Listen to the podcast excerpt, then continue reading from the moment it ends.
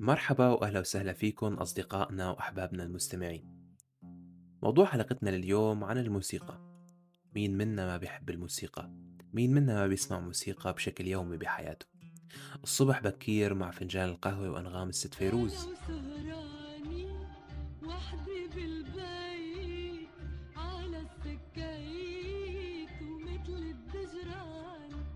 وبالسيارة وصوت الإذاعة وهي عم تبث أغاني من الشرق والغرب. أشهد أن للسماء هل تلاقي ولا المساء مع رواق ومزاج عبد الحليم والست أم كلثوم.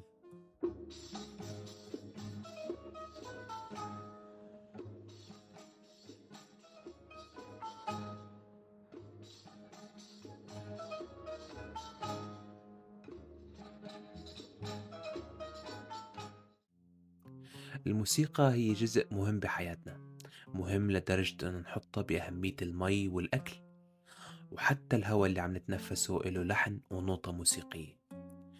اليوم رح نحكي عن تاريخ الموسيقى كيف تم استعمالها بالتاريخ وشو كانت الجوانب السلبية والإيجابية للموسيقى وين تم اكتشاف أول تدوين موسيقي وشو يعني العلاج بالموسيقى. كل هذا وأكتر رح تكتشفوه بحلقة اليوم فخليكن معنا وإن شاء الله تعجبكم هاي الحلقة.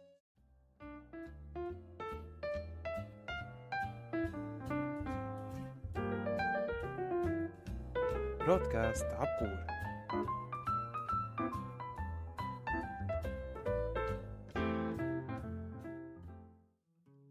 بربيع عام 1950 وتحديدا بمدينة أوغاريت اللي تعرف أيضا باسم راس شمرة كان في فريق من العلماء والأثريين اللي عم يستكشفوا أسرار هاي المدينة بشمال غرب سوريا.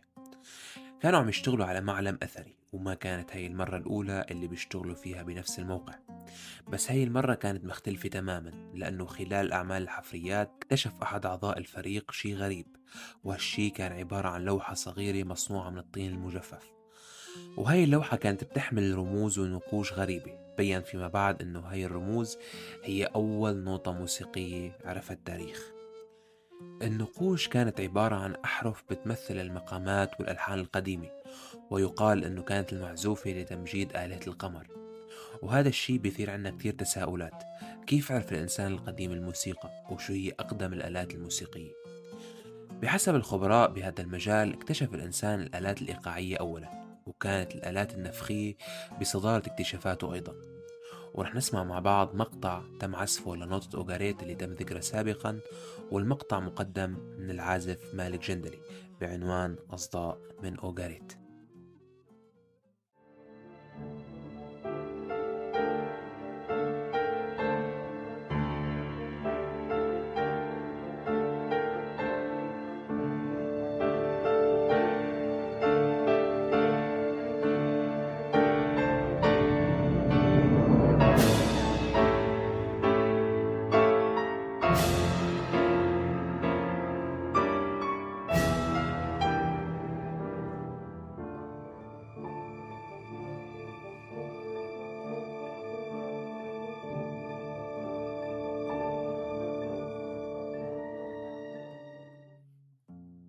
اختلفت أنواع الموسيقى وصار في كتير أشكال إلها ولكن تأثيرها على الإنسان ما اختلف أبدا.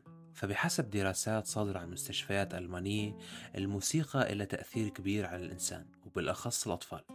فمثلا الأطفال اللي بيخلقوا قبل المدة الطبيعية واللي هي تسع شهور بيعانوا من اضطرابات وبيكون تطور الدماغ عندهم مش بالشكل الكافي مثل باقي الأطفال اللي خلقوا بشكل طبيعي. ولهالسبب بيتعرضوا لشيء اسمه العلاج بالموسيقى. بحسب وثائق انعمل على قناة دي دبليو تم ذكر إنه في تجربة انعملت على الأطفال حديثي الولادة وتعرضوا الاطفال للعلاج بالموسيقى. ونتيجة هاي التجربة تبين إنه في تطور عند الأطفال اللي تعرضت للموسيقى بعكس الأطفال الآخرين. صار في عندهم تطور بالدماغ بالإضافة إنه خف مستوى القلق والخوف من الأصوات المحيطة. فيكم تقولوا إنه ساعدت الموسيقى بخلق جو يشبه الجو اللي كان عايش فيه الجنين داخل رحم الأم. وهالشي خلق له نوع من أنواع الشعور بالأمان. ومن الشعور بالأمان لشعور مناقض تماما وهو الشعور بالخوف.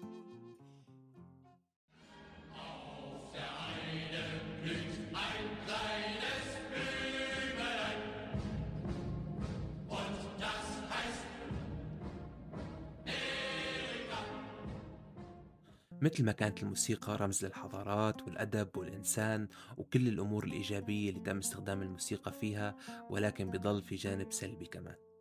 الموسيقى وعلى غرار ما ذكرنا اليوم هي وسيلة مهمة جدا للإنسان إن كان للعلاج أو للترفيه أو حتى للحرب. النشيد اللي سمعتوه من شوي هو نشيد مشهور جدا بألمانيا النازية إريكا انكتبت هاي الغناية عام 1938 المغزى الأساسي منها هو التعبير عن الوفاء للقوات المسلحة الألمانية والقائد النازي أدولف هتلر. وشوي شوي أصبحت إريكا جزء من المناسبات الرسمية والحفلات العسكرية. ويا ترى مين كان يستخدم نفس الأسلوب؟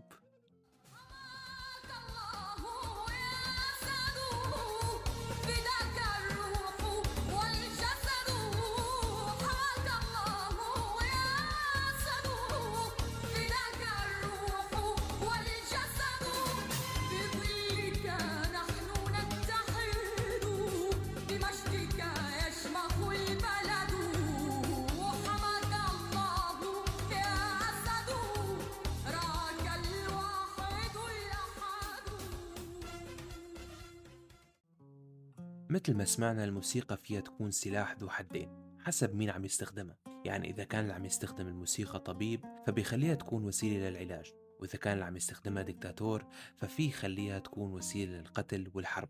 بالنهاية الموسيقى هي وسيلة للتعبير عن البشر. طريقة من خلالها منعبر عن اللي بدنا إياه من دون ما نحكي أو نشرح. وكمان الموسيقى استخدمت كوسيلة لتقرب الناس من الآلهة قديما. ولحد اليوم تستخدم الموسيقى بكتير أديان ومذاهب.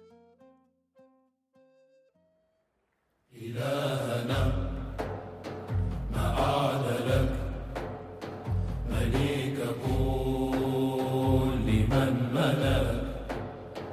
لبيك قد لبيت لك. لبيك إن الحمد لك.